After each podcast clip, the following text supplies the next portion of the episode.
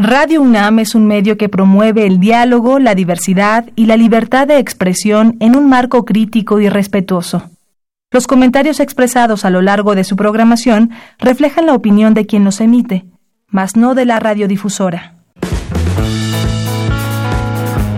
Más salud.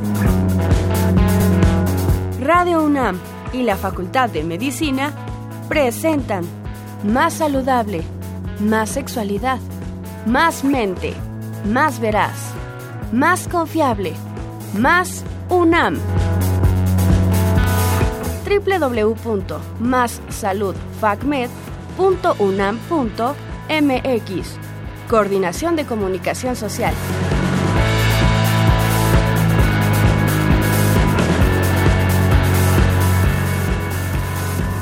Hola, bienvenidos a su programa favorito, Más Salud. Gracias por sintonizarnos. Reciban un saludo del equipo Radio UNAM y Facultad de Medicina que hacen posible esta transmisión. Mi nombre es Claudia García Dávila. Y yo soy la doctora Mariluz Morales. Son las 12 de la tarde con un minuto. Momento justo de empezar con nuestro tema del día de hoy, que será parálisis facial. Y se encuentra con nosotros el doctor Guillermo Velázquez García. Él es médico cirujano por la Facultad de Medicina de la UNAM tiene especialidad en medicina de rehabilitación en traumatología y ortopedia, Magdalena de las Salinas, IMSS. Actualmente es médico adscrito en el Hospital de Alta Especialidad de Traumatología y Ortopedia, Lomas Verdes, en el Servicio de Medicina Física. Además, es académico de la licenciatura en Fisioterapia de la Facultad de Medicina de la UNAM y profesor adjunto de la especialidad de Medicina de Rehabilitación, igualmente por la UNAM. Además de él, también contamos con la valiosa participación de Paola García González, fisioterapeuta, quien es también egresada de la UNAM por la Facultad de Medicina. Ella cuenta con una profundización en el área de neurología, una certificación internacional en vendaje neuromuscular, certificación internacional en terapia manual instrumentalizada Richelli y actualmente es colaboradora en la Clínica Sagrado Corazón y práctica privada. Los teléfonos son 55 67 74 33 86 para esta clínica y el correo de la fisioterapeuta Paola es paola garcía g mm, gmail.com Les damos una calurosa bienvenida a ambos. Buenas tardes. Gracias, buen día. Bienvenidos, gracias por acompañarnos a nuestro programa. Bueno, les vamos a recordar también los teléfonos en cabina que es el 55 36 89 89 con dos líneas, y el 01 800 505 26 88. Les invitamos a dejarnos sus preguntas y comentarios o cualquier saludo, lo que quieran. Vamos a una cápsula y regresamos.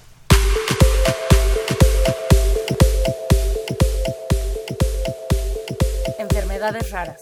El Día Mundial de las Enfermedades Raras se celebra todos los años el último día de febrero. La idea es sensibilizar a la sociedad y a las instituciones nacionales e internacionales sobre estas enfermedades, así como concientizar sobre la situación especial que viven los afectados.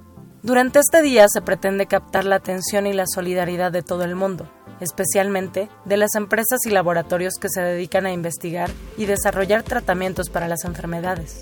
Las enfermedades raras no son rentables para las grandes compañías farmacéuticas. Por ello, en la mayoría de las ocasiones no se estudian e investigan como debieran.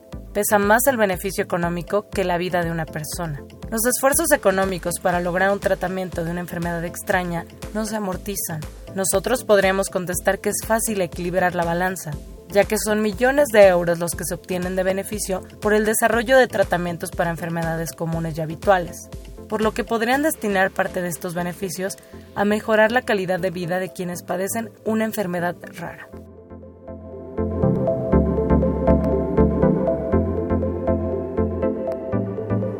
Bueno, pues vamos a dar inicio con nuestro tema del día de hoy, parálisis facial. Este, doctor Guillermo, ¿podría por favor decirnos qué es la parálisis facial? Sí, eh, la parálisis facial es una pérdida del movimiento muscular voluntario de los músculos de la expresión eh, de un lado de la cara. Y em, también puede tener otras alteraciones como pueden ser pérdida del gusto, eh, sonidos, sonidos raros en los oídos o pérdida de la salivación, del lagrimeo o de la secreción de la mucosa nasal. ¿Qué función tiene el nervio facial? Bueno, el nervio facial es un nervio mixto. Eso quiere decir que tenemos alteraciones, más, bien, que sirve para mover músculos, para eh, percibir sensaciones y también algunas funciones autonómicas. Eso quiere decir que son involuntarias. En cuanto a las funciones motrices, em, sirve para mover estos músculos de la expresión facial. Em, se llaman músculos de la mímica y son los que expresan las emociones, como ira, enojo, angustia. Eh, desde la función sensitiva nos va a dar el gusto de la porción más externa de la lengua y en la función autonómica tenemos en la secreción de lágrimas, la secreción de saliva y la secreción de mucosa nasal. ¿Qué tan frecuente es la parálisis facial? Bueno, eh, la parálisis facial periférica, que es la más común, eh, puede varía un poquito la frecuencia y la incidencia de esta enfermedad, varía entre 20 y 30 casos por cada 100.000 habitantes y pues en México se reportan alrededor de 25.000 casos anuales. Em, pero si sumamos las otras causas como la parálisis facial eh, central, pues esta cifra se va a disparar un poquito. ¿Qué población es la más afectada con este tipo de parálisis que nos menciona que es la más común? Ah, bueno, en general no hay mucha diferencia entre los sexos, entre las edades, o sea, si hablamos de hombres y mujeres de la misma edad, no hay tanta diferencia. Lo que sí es que hay poblaciones con ciertos factores de riesgo, como pueden ser las mujeres embarazadas, personas con enfermedades crónicas o con antecedentes familiares, eh, lo que nos puede dar como un poco de predisposición a la enfermedad, pero en general puede afectar a cualquier persona de cualquier edad y de cualquier sexo. Ahora para usted, fisioterapeuta Paola, ¿Qué especialista debe de atender precisamente la parálisis facial? Bueno, si hablamos de especialistas, eh, hablamos de un segundo o tercer nivel de atención.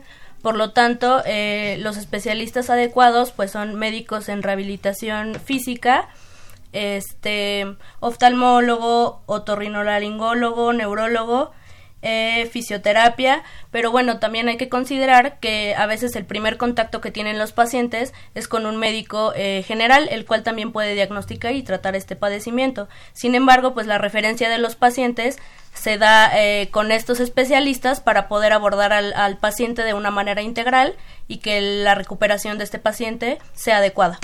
Muy bien. Y hablando de fisioterapia, ¿usted cómo piensa o qué cree que es el papel precisamente de la fisioterapia en la recuperación de un paciente que tiene parálisis facial.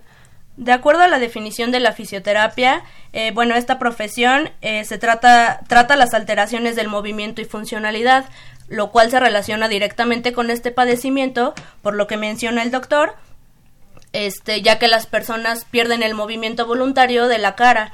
Entonces es un impacto importante para las personas porque no pueden eh, expresar sus emociones o al, entablar una conversación con otras personas. Entonces se ven afectadas actividades de la vida diaria, lo cual repercute a nivel personal y social, por ejemplo, en su trabajo. Y bueno, otras este, alteraciones que, que vamos a ver más adelante. Y para usted, doctor, ¿Nos podría explicar, por favor, cuáles son los tipos de parálisis facial que existen? Sí, claro. Eh, la parálisis facial se va a dividir primero en dos grupos grandes, lo cual es la parálisis facial central y la parálisis facial periférica. Cuando hablamos de parálisis facial central, eh, estamos estableciendo que el daño se encuentra por arriba del nivel del origen del nervio facial. Esto quiere decir en la corteza cerebral o en el tallo encefálico. Em, las causas más frecuentes son el derrame cerebral o algunos tumores este, intracraneales. ¿Ok? Y la parálisis facial periférica se da con un daño en el nervio facial por sí mismo. Eh, después de estas causas también tenemos o lo podemos clasificar por la etiología o la causa que está ocasionando la parálisis facial. Esta puede ser traumática, como en el caso de un accidente, puede ser tumoral, puede ser infecciosa, o puede ser idiopática, eso quiere decir que no sabemos muy bien la causa de lo que lo está ocurriendo y de hecho esta es la más frecuente, la parálisis facial idiopática. Y generalmente lo vemos en personas grandes, ¿no? Que nos comentan algún compañero del trabajo, pero ¿se puede presentar en niños? Sí, claro. eh, como mencionaba hace un momento, pues es en todas las edades. De hecho, hay casos registrados desde recién nacidos que serían la parálisis facial congénita, eh, pero también puede ser en lactantes, en adolescentes, en escolares. ¿Cuál es el síndrome de Moebius? Bueno, nosotros tenemos eh, varios nervios que salen del cráneo, son 12 pares de nervios craneales, y eh, el nervio facial pues es el séptimo par. el síndrome de Moebius afecta el sexto y el séptimo par craneal. El sexto nos ayuda a mover los ojos hacia afuera. Entonces, eh, los pacientes que tienen síndrome Moebius tienen un desarrollo inadecuado de estos dos nervios. Por lo tanto, la cara va a ser inexpresiva. Normalmente nos damos cuenta cuando el niño está llorando, digamos, pues no tiene expresión, tampoco sonríe. Y eh, pues esto, la incapacidad para mover los ojos de lado. ¿Qué es lo que, bueno, ya nos había mencionado algunas de las causas que pueden provocar una parálisis central. ¿Podría hablarnos de algún otro, algún otro padecimiento que conlleve a una parálisis facial central? Eh, sí, eh, el principal como tal es el evento vascular cerebral. Eh, también se conoce como derrame cerebral o embolia cerebral. Y este no nada más nos da una parálisis facial por sí mismo, sino se acompaña de otros síntomas como debilidad en una parte del cuerpo o alteraciones de otros nervios craneales.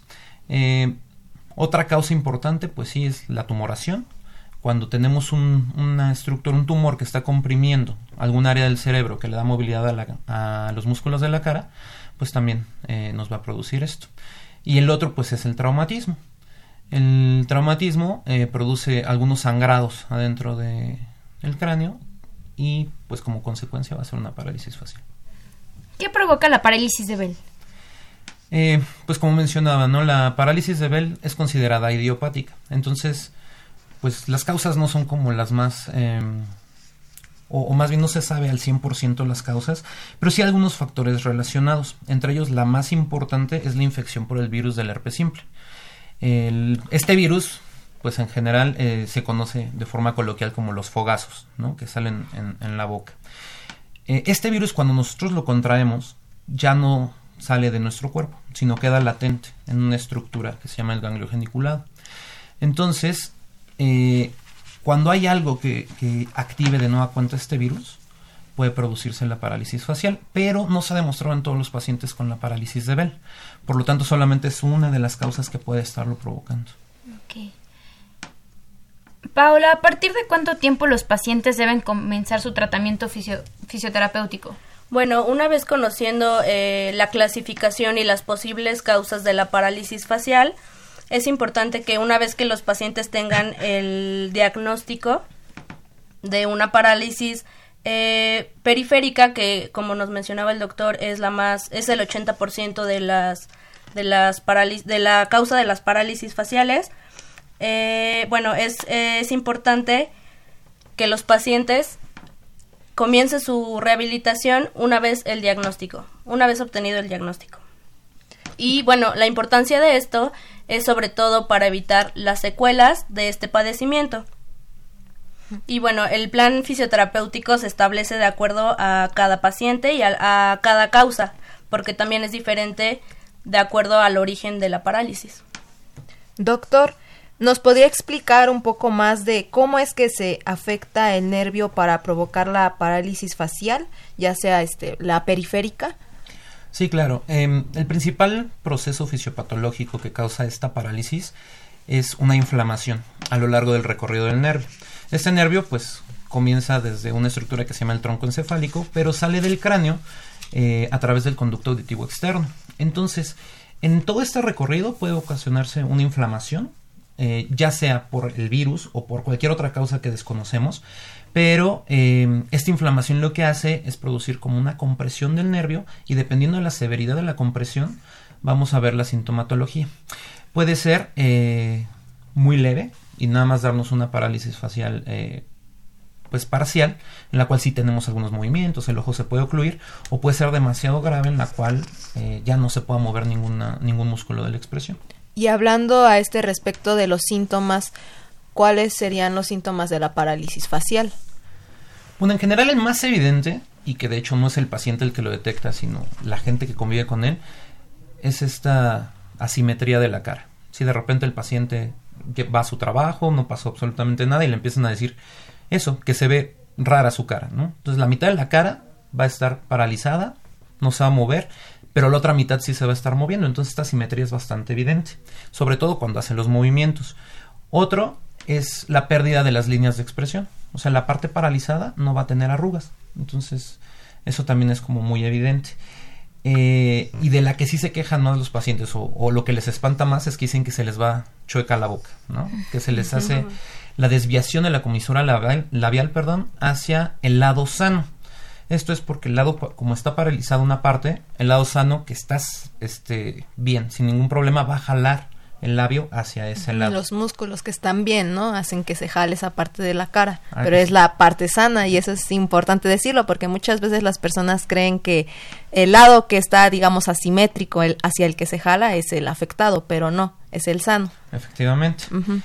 Y eh, también, dependiendo del nivel donde se produzca esta inflamación, la que mencionamos anteriormente, vamos a tener otros síntomas como puede ser eh, la pérdida de la capacidad de distinguir sabores, o eh, este zumbido que les, eh, les comentaba, un zumbidito en el oído, porque el nervio facial también sirve para mover unos músculos, este, los músculos que mueven los huesecitos del oído, y como está paralizado, pues tenemos esa alteración. ¿Y cuál sería la diferencia de los síntomas si es periférico o central?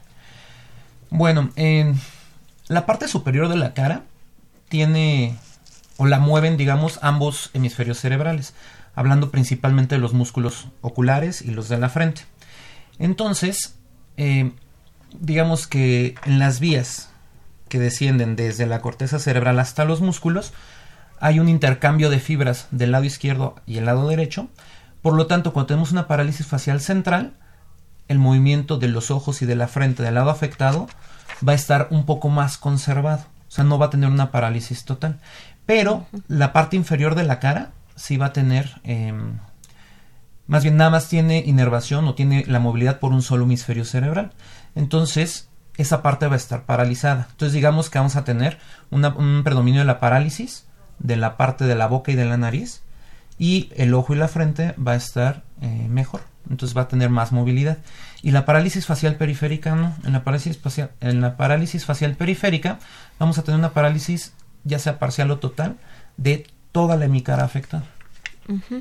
¿Y cuál es el impacto que da a las personas en sus actividades de la vida diaria? Paola. Ok, eh, bueno, eh, recordando lo que mencionamos al principio, los músculos de la cara pues son los encargados de la mímica o de la expresión facial. Por lo tanto, crea un impacto al poder interactuar o hablar con las personas, ah, con las otras personas alrededor del paciente. Y bueno, eh, además de funciones como el cierre de los ojos, el cierre de la boca y también dependiendo del nivel o de la rama que se afecte del nervio, eh, vamos a ver eh, que los pacientes no pueden masticar los alimentos y bueno, también una alteración en, en la sensibilidad, en percibir el sabor de, lo, de los alimentos. El nervio facial se encarga de, los dos tercios anteriores de la lengua y esto corresponde principalmente a sabores dulces, salados y ácidos, por lo cual pues también los pacientes no, no perciben eh, ese sabor al, al comer, por ejemplo, que son actividades de la vida diaria. Y bueno, también tienen alteraciones eh, de la sensibilidad, principalmente en el conducto auditivo o el pabellón auricular y también, por ejemplo, otro, otro de los cuidados y de, lo, de las especificaciones eh, más importantes, pues es que los pacientes, eh, debido a la inervación eh, automática que tiene el nervio facial, tiene alteraciones en secreciones como las lágrimas o la saliva.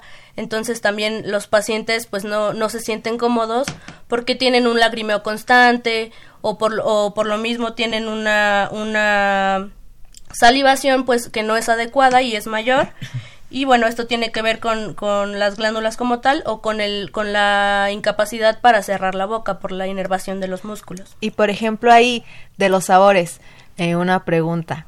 Mm, depende del grado de la parálisis que tenga el grado en que van a percibir los sabores sí claro eh, y de, hecho esto es un, una manera de saber cuál es el pronóstico del paciente. Entonces tú a la exploración eh, física, de acuerdo a, las manifestaciones clínicas que tiene, podemos determinar a qué grado fue la, fue la, la lesión o a qué grado está la inflamación del nervio y bueno, las consecuencias que esto conlleva. Bueno, muy bien.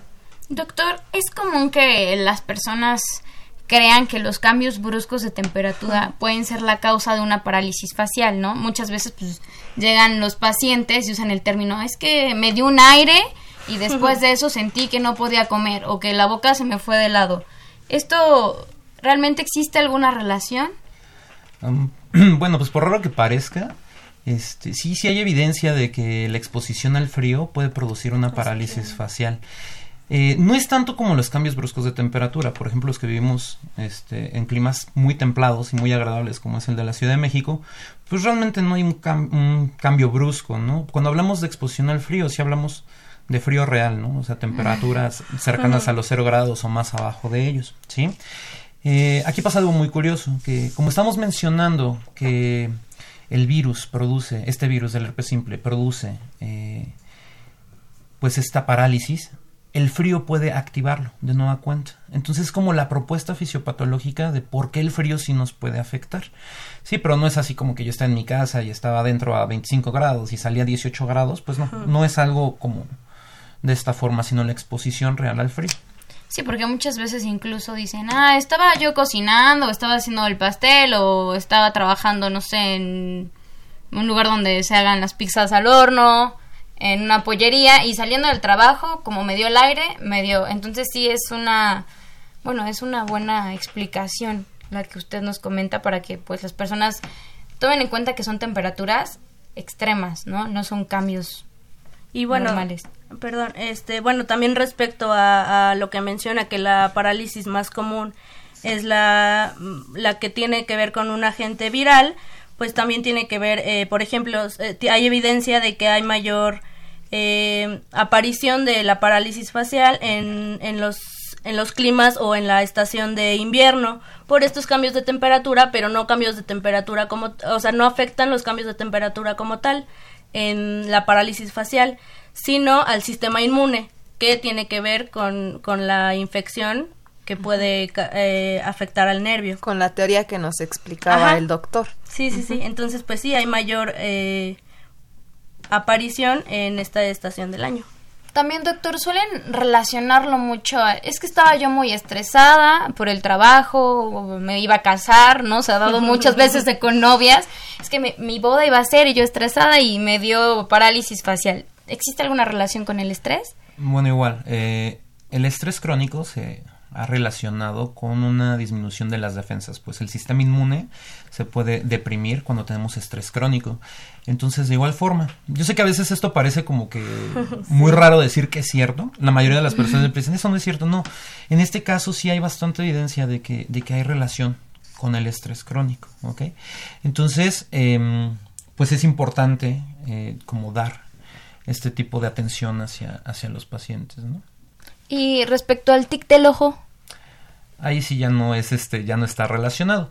Los tics son unos movimientos anormales producidos como por descargas neuronales hacia aisladas. Entonces se descarga la neurona y me dan los tics, ¿sí? En este caso no.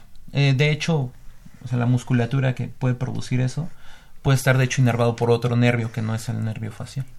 Eso es, es muy importante que lo menciona, ¿no? Porque muchas veces también es común escuchar el término de, ay, no, me está temblando el ojo, me, va, a dar una parálisis facial, ¿no? Y es importante, pues, que ya vimos que esto no, no se relaciona en ningún punto. ¿Y existe algún tipo de terapia para el estrés? Sí, bueno, en fisioterapia afortunadamente tenemos muchas herramientas. Este, y regresando un poco al impacto que causa el estrés crónico, eh, pues tiene que ver, por ejemplo, también con el aumento de, de, sustancias como el cortisol, como adrenalina, noradrenalina, glucosa, que son incluso factores de riesgo para pacientes eh, para poder tener una parálisis facial. Y bueno, sí, en fisioterapia tenemos eh, muchas alternativas para el manejo del estrés, principalmente, por ejemplo, el ejercicio, que tiene muchas reacciones benéficas como aumento de la circulación sanguínea, estabilización de estabilización de la de frecuencia cardíaca, frecuencia respiratoria, tensión arterial. Este, y bueno, también hay técnicas eh, más específicas y esto puede ser con algunos estímulos visuales, música relajante. Entonces sí, sí, en fisioterapia tenemos herramientas o alternativas para el manejo del estrés, incluso también ejercicio en agua, como hidroterapia, compresa caliente y bueno, en general pues los beneficios pues aumentas el aporte sanguíneo, mayor capacidad respiratoria y bueno, todo esto es benéfico para, para el organismo. Bueno, a mí me gustaría agregar un poquito respecto al estrés, es que ya la tendencia actual en rehabilitación es que sea un equipo multidisciplinario el que atienda a los pacientes. Eh, somos un gran número de, profesionales de la salud que nos dedicamos a la rehabilitación. Dentro de ellos también se encuentran los psicólogos. Entonces, una unidad de rehabilitación debe contar con un psicólogo. Y si es una persona, digamos, que tiene o que pensemos que la parálisis facial sí puede estar producido por estos altos niveles de estrés, la psicoterapia también va a ayudar mucho. Claro, va a ser el manejo integral. Y también por los efectos psicosociales que causa la parálisis facial. Por ejemplo, en, en artículos hay mayor eh, afección a, los pacientes que se dedican al trato directo con otra persona, les afecta más, o sea, es un impacto mayor que alguien que igual trabaja desde la computadora, pero sí es, está comprobado que hay mayor eh, impacto psicosocial en, en personas que interactúan con, con otras personas. Entonces sí es muy importante el equipo multidisciplinario, incluso con nutrición, para estos factores de riesgo de, de eh, niveles de colesterol, triglicéridos. Sí, porque anímicamente puede estar afectado el paciente porque no es lo mismo que a lo mejor mi trabajo sea que las personas solo me escuchen y no me vean a que a lo mejor mi trato sea directo y, esté yo estresada o el simple hecho de verte a ti mismo en el espejo y ver que obviamente hay un cambio en, en la estructura, bueno, en tu cara, ¿no? Que la boca se fue de lado, lo que sea. Y el aspecto de nutricional, pues supongo que cuando son este parálisis faciales graves e incluso a lo mejor si son en pacientes geriátricos, eh, que se ve afectado como el estado nutricional del paciente debido a que a lo mejor la dificultad para masticar es mayor. Sí, claro, aquí principalmente el primer problema que vamos a tener es la ingesta de líquidos. Entonces, eh, los nutriólogos pueden tener alguna alguna estrategia para tratar de hacer como más papillas o este o dar el aporte de líquidos de otra forma. Igual terapia ocupacional eh, se encarga de enseñar cómo, cómo poder ingerir, ingerir estos líquidos. ¿sí? Entonces, sí, tenemos que intervenir muchos, muchos profesionales en esto. Y esto también viéndolo desde un, desde un enfoque pues como multidisciplinario, que este es el gran equipo que lo conforma la rehabilitación. ¿Existen algunos datos que puedan hacernos pensar que estamos a punto de tener una parálisis facial? Mm, en general los pacientes no se dan cuenta cuando, cuando empiezan con la parálisis facial. Pero sí tenemos, digamos, eh, un factor que es importante y que también determina el pronóstico, que es el dolor en la parte posterior de la oreja. O sea, hay pacientes que inician primero con un dolor en la parte de atrás de la oreja y después se establecen la parálisis facial. Cuando, se, cuando ocurre esto, eh, el pronóstico no es tan favorable como si de repente pasa la parálisis. Entonces, en general no hay como muchos síntomas previos, pero sí podemos tomar en cuenta este. Sí, además de que la aparición de este padecimiento es este pues súbita, es de 24 a 48 horas, entonces realmente no hay como mucho tiempo para que los pacientes mm, tengan algún síntoma, pero pues sí es el más es el más común. Entonces no hay como tal una manera, digamos, de prevenir. Este sí, sí se puede prevenir como evitar los cambios de temperatura, evitar el estrés. eso es en la forma en que podemos prevenirlo. También si tenemos alguna infección viral, este, como la del herpes o también otro virus que es el de la el de la varicela zoster, o sea, todos los que tenemos, nos dio varicela, tenemos guardado ese, ese virus también en nuestro organismo. Entonces, también se ve como relacionado el virus de la varicela zoster con esto. Dar los tratamientos adecuados de las patologías. Los pacientes con otitis media eh, también pueden sufrir la parálisis facial. Es más como controlar las causas para hacer la prevención. Y bueno, también hay factores de riesgo como diabetes, obesidad, hipertensión arterial. Y sí, eh, pacientes eh, que tienen un, un sistema inmune comprometido o disminuido, o incluso también se ha visto mayor aparición en mujeres embarazadas. Entonces, ¿nos pueden hablar un poquito más sobre estos factores de riesgo? Sí, claro. Ya mencionamos algunos, como las otitis, las infecciones virales, pero eh, los pacientes con diabetes son muy afectados. alrededor de 3 de cada 10 pacientes que tienen parálisis facial tienen diabetes, pero no es la única enfermedad crónica, también la hipertensión arterial, las alteraciones en los triglicéridos y el colesterol, o sea, en las grasas de la sangre, también nos pueden afectar. Em, y bueno, en mujeres embarazadas en el tercer trimestre es donde se ha visto como la mayor incidencia. Muy bien. Pues les recordamos el teléfono en cabina 55 36 89 89 con dos líneas y el 01800 505 26 88 para que nos manden sus preguntas y comentarios. Vamos a hacer una breve pausa y regresamos.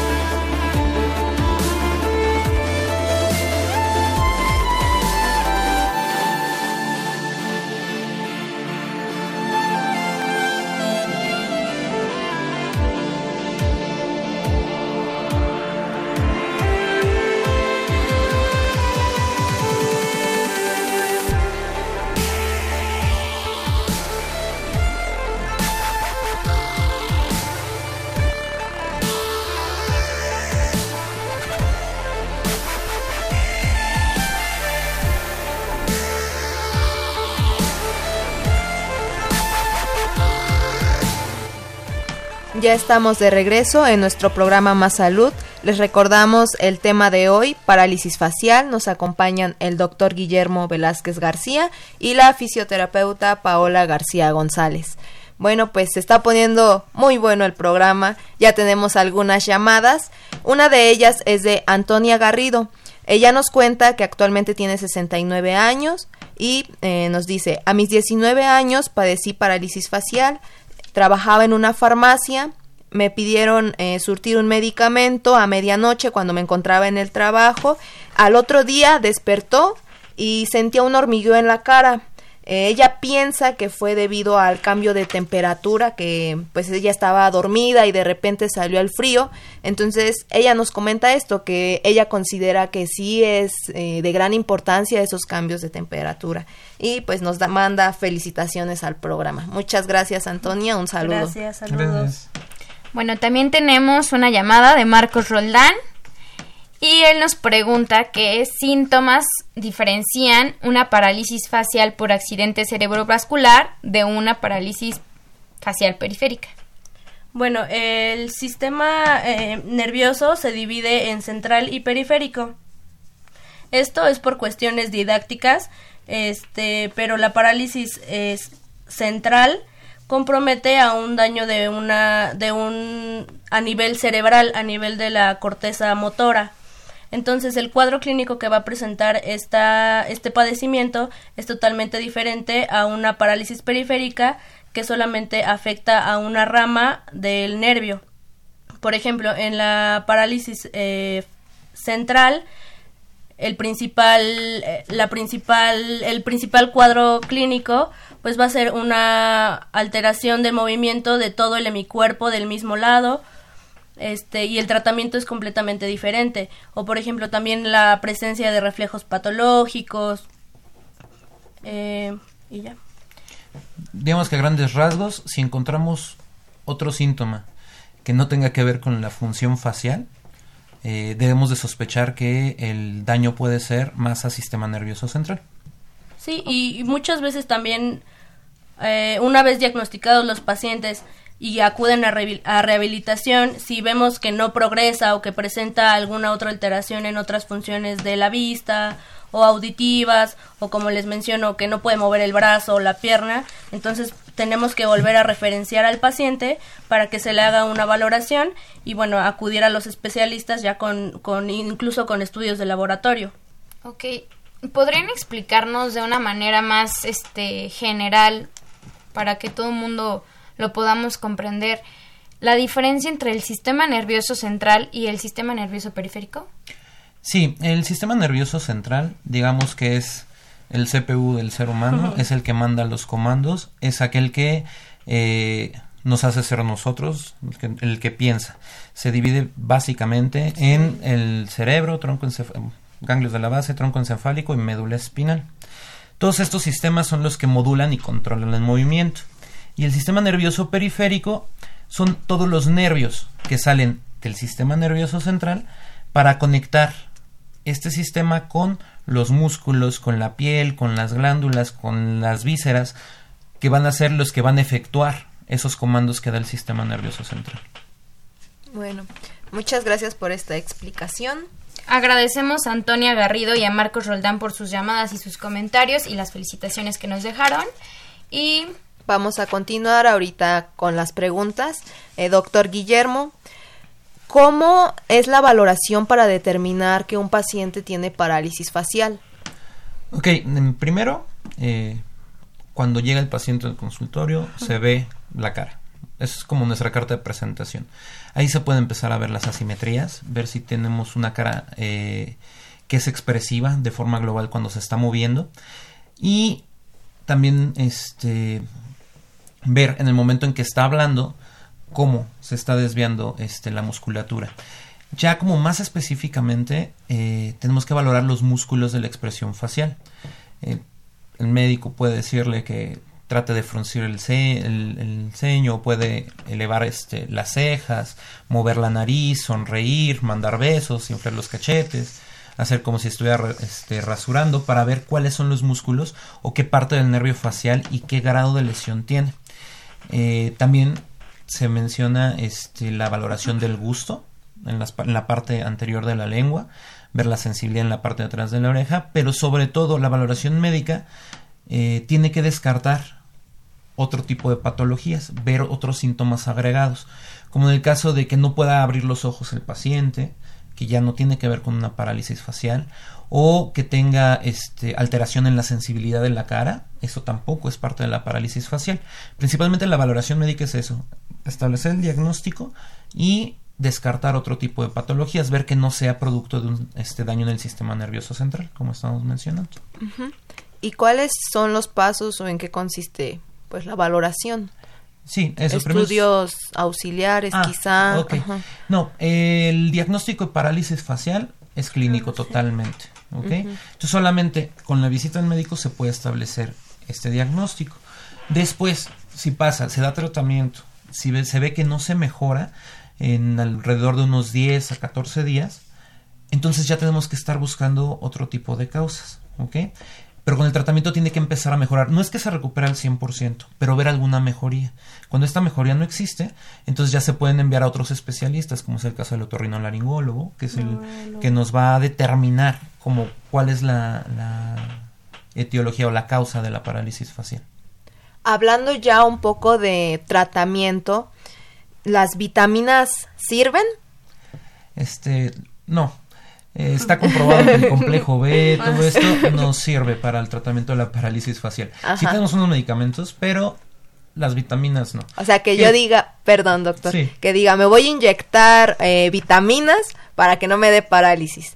¿Eso es?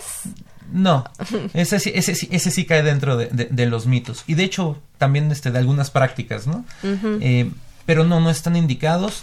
Por el lado, digamos, bueno de las vitaminas es que lo que no nos, no nos sirve, pues lo vamos a sacar del cuerpo. O sea, tampoco es que nos vaya a hacer ningún daño.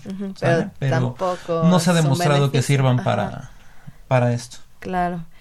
¿Y el tratamiento multidisciplinario en qué consiste de la parálisis facial?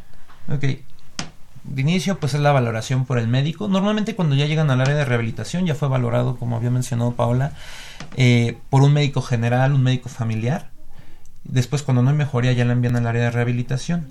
Entonces en ese equipo intervenimos el especialista en rehabilitación como para establecer el diagnóstico y las probables causas de esto, eh, así como el grado funcional. Después está el fisioterapeuta que puede valorar el grado de afección y que va a dar el tratamiento específico para la parálisis facial. El terapeuta ocupacional que puede ayudar para las actividades de la vida diaria, principalmente en la alimentación, que es como lo que puede estar más afectado. Eh, sí, atención psicológica para prevenir como todas estas alteraciones este, de estrés o de, incomodidad por exponerse ante ante la sociedad digamos con esta simetría facial eh, y bueno los hay gestores ocupacionales por ejemplo que pueden decidir digamos si es de atención al público pues prolongar la incapacidad o, o si es eh, alguien que trabaja por su cuenta que no tiene exposición al público pues puede elaborar sin mayor problema. ¿En qué consiste la valoración específicamente de fisioterapia para una parálisis facial? Ok, eh, bueno, la valoración fisioterapéutica está más encaminada a la función y también se hace una, una historia clínica, una exploración de, de todos los músculos que inerva el, el nervio facial. Este, además de que pues sí, o sea, como les mencionaba, la referencia de pacientes se da de, de especial, o sea, por ejemplo, si a mí me llega un paciente mm, que venía originalmente por esguince de tobillo y entonces yo veo que cumple con los criterios para una parálisis facial, es necesario eh, referirlo pues con el médico para que comience un tratamiento y posteriormente que regrese a rehabilitación. Este, y también eh, en cuanto a la valoración, se piden los movimientos voluntarios de la musculatura, los movimientos, eh, abrir los ojos, cerrar los ojos, eh, mandar un beso. Entonces son, son los movimientos de la mímica facial y también pues la, la sensibilidad de los dos tercios anteriores de la lengua con sabores y bueno esto se realiza con, con, con el paciente eh, le vamos dando los sabores y des, posterior a eso toma agua simple para poder quitarse un poco el sabor de la boca. Y bueno, de esta manera también se, se puede ver un poco el pronóstico de cada paciente. Doctor, eh, nos mencionaba que las vitaminas no servían, que eso sí estaba comprobado, pero nos mencionaba que existe otro tipo de tratamientos. ¿Nos podría explicar qué tipo de fármacos? Sí, claro. Em, digamos que el eje del tratamiento de la parálisis facial son los esteroides.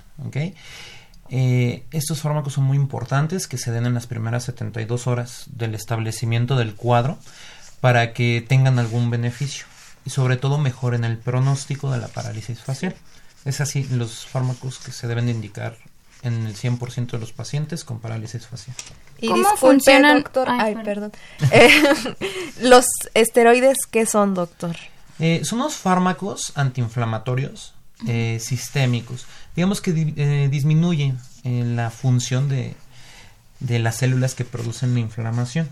Como habíamos mencionado, la inflamación del nervio facial pues es la principal causa fisiopatológica de, de, de, la parálisis. Entonces, si nosotros actuamos directamente en la inflamación, pues vamos a disminuir ese daño que se produce al nervio facial. ¿Se indican también algunos antivirales? para parálisis facial? Claro, de, como ya hemos visto, pues la, la fisiopatología nos dice que los virus eh, del herpes simple y de la varicela zoster van a ser los que nos van a estar produciendo este daño.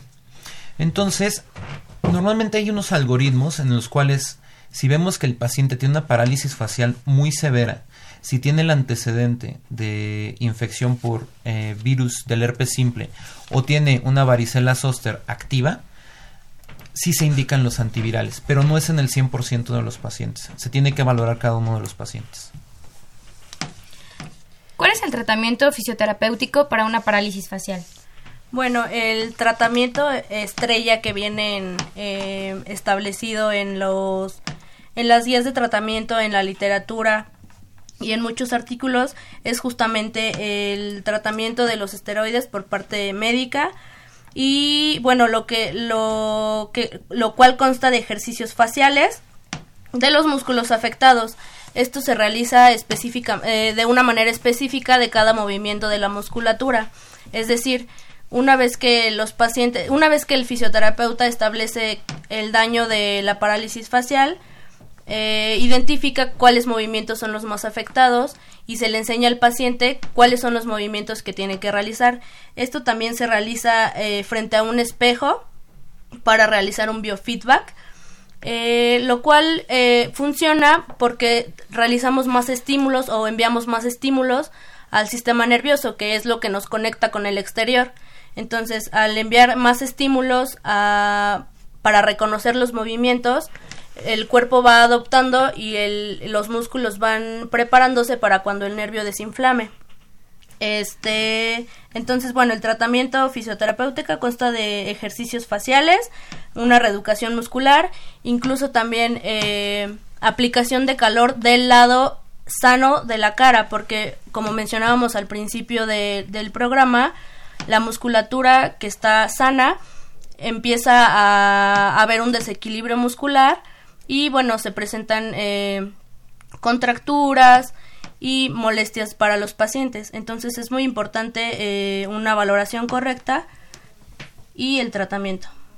Muy bien, también muchas veces los pacientes llegan y dicen, ay, es que yo escuché de que si me dan algunos toquecitos, que eso funciona. ¿Eso es real en fisioterapia? Bueno, los toquecitos eh, de los pacientes eh, se refieren y siempre, siempre se refieren a eso. Eh, se trata de electroterapia. La electroterapia es uno de, los métodos o una de las herramientas que tenemos en fisioterapia como agente físico para tratar los padecimientos de, las alteraciones en general. Pero en parálisis facial este está tiene una una baja mm, bueno tiene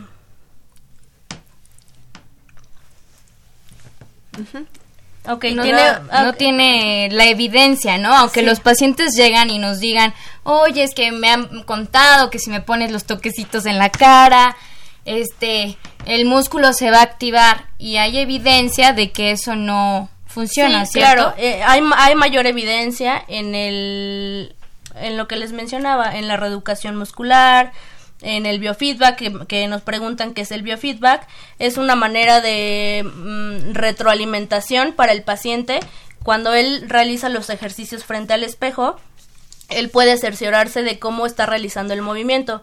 Incluso también se le pide a los pacientes que ellos eh, alcancen el movimiento con, con, las manos, o sea, del lado afectado, en la parálisis eh, facial periférica, el lado afectado, eh, del, del el, lado de la cara afectado es el que no puede moverse, entonces se le pide a los pacientes que ellos con sus manos realicen el movimiento, por ejemplo, cerrar correctamente los ojos, cerrar correctamente los labios, entonces estos movimientos que sean específicos para poder ayudar a los músculos a prepararse para cuando el nervio esté desinflamado. Ok, tenemos más llamadas de parte de nuestro público.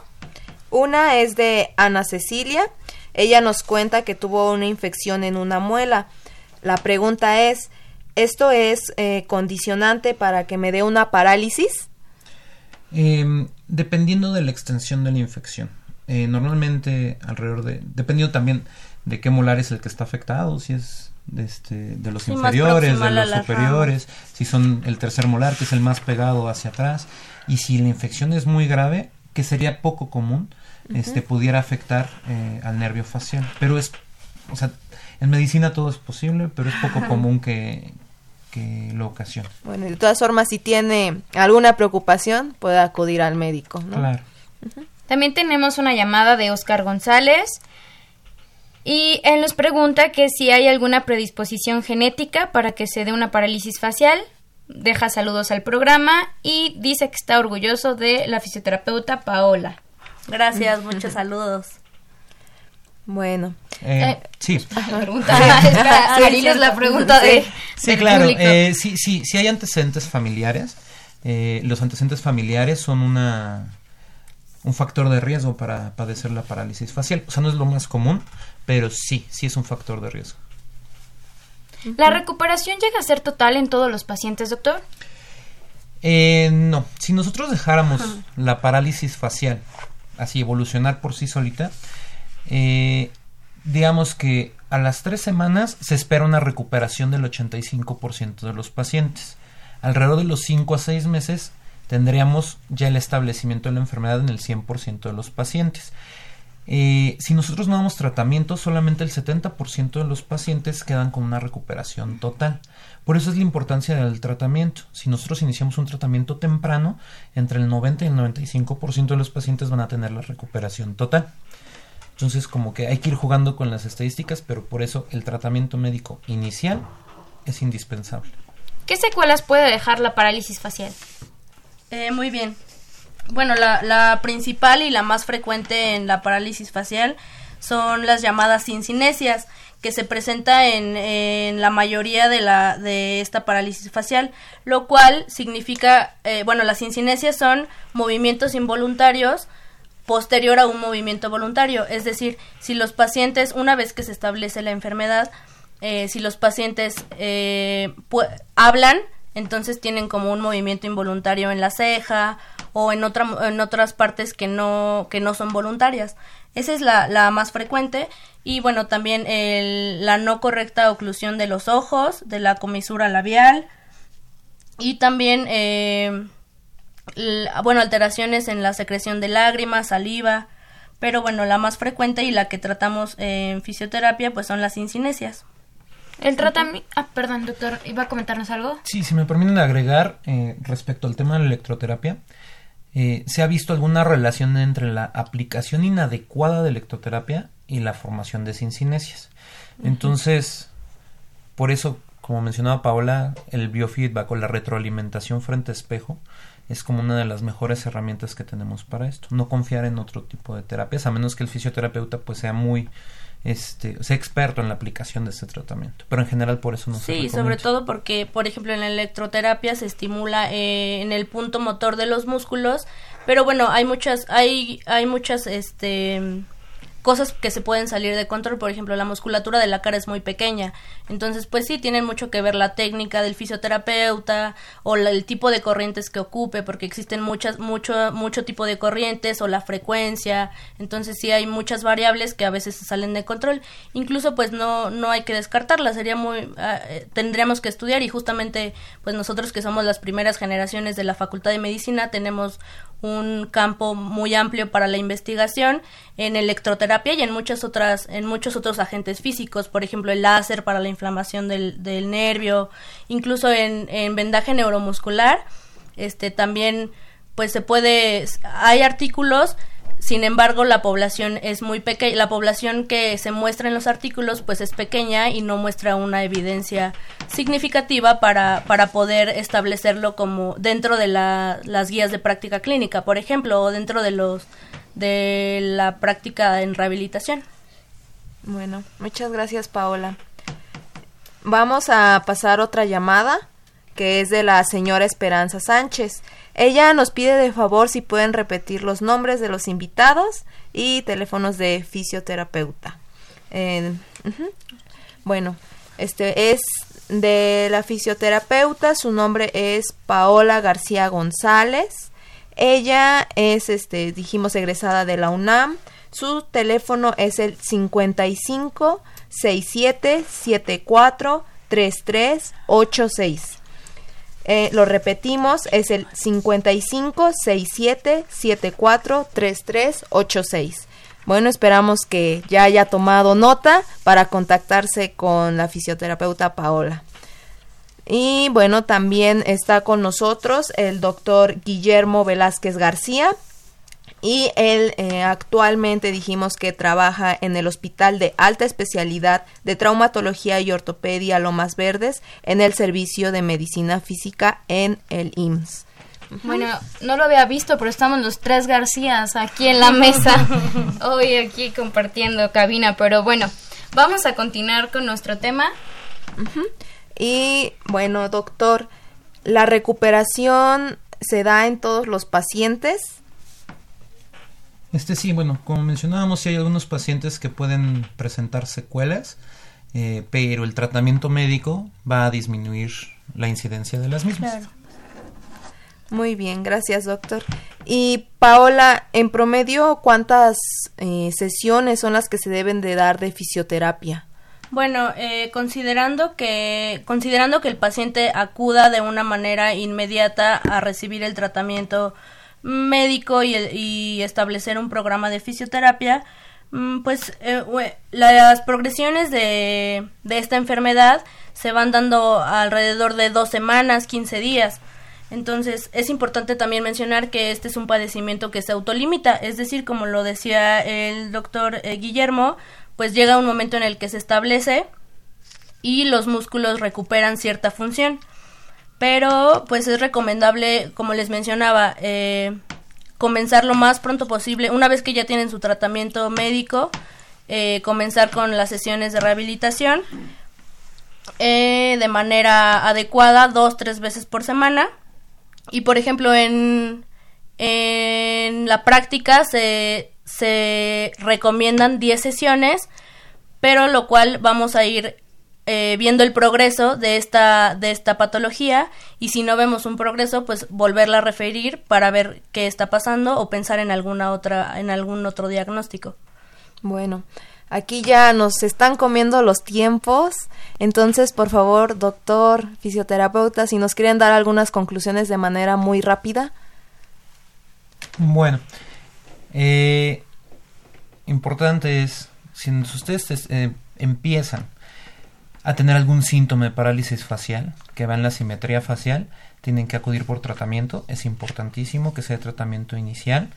Eh, también es importante que se acerquen al área de rehabilitación, ya sea este, con los fisioterapeutas para que se dé un tratamiento adecuado de la parálisis facial, evitar los factores de riesgo, como tener en control la diabetes, la hipertensión, este, las grasas en sangre. Em, evitar el estrés también, evitar los cambios de temperatura, eso nos puede favorecer y nos puede ayudar bastante. Y sobre todo ser constantes en su tratamiento. Eh, Desafortunadamente en rehabilitación no tenemos como una pastilla que cubre a los pacientes, entonces el, los pacientes tienen que comprometerse con su tratamiento, así tengan al mejor fisioterapeuta del mundo. Sí, sí, ellos no ponen de su parte. Pues muchas gracias por su participación. Estamos con el doctor Guillermo Velázquez y la fisioterapeuta Paola. Les damos muchas gracias por eh, todos estos temas que nos han hablado. Doctor, por último, ¿qué cuidados nos mencionaba que el ojo luego se ve afectado, que no pueden cerrar el ojo. Bueno, como medidas generales, como les mencionaba, por la función autónoma que tiene el nervio facial, hay una, una mayor secreción de lágrimas. Entonces, eh, se recomienda, por ejemplo, el uso de lentes de protección solar, administración frecuente de gotas o ungüentos lubricantes, mantener la humedad eh, de los ojos usando lentes de contacto, Ah, también el, un parche que ayude a cerrar el ojo por las noches. Y, e incluso ya pensando en alguna en algún otro padecimiento más grave acudir con el oftalmólogo y que eh, le evalúe algún otro procedimiento. Ok, pues bueno, doctor, agradecemos mucho su participación en el programa. Paola, igual, muchas gracias. es un orgullo tenerlos aquí como invitados para este tema tan importante que es la parálisis facial y pues les quedamos a deber un poquito, es muy extenso realmente estos temas, pero pues en una siguiente ocasión para retomarlos. Claro. Por supuesto que sí. Bueno, pues les agradecemos a todos la participación en el programa y estuvo con nosotros el doctor Guillermo Velázquez, yo soy Mariluz Morales. Y la fisioterapeuta Paola García González. Yo soy Claudia García Dávila. Tengan una excelente tarde y los esperamos en nuestro siguiente programa.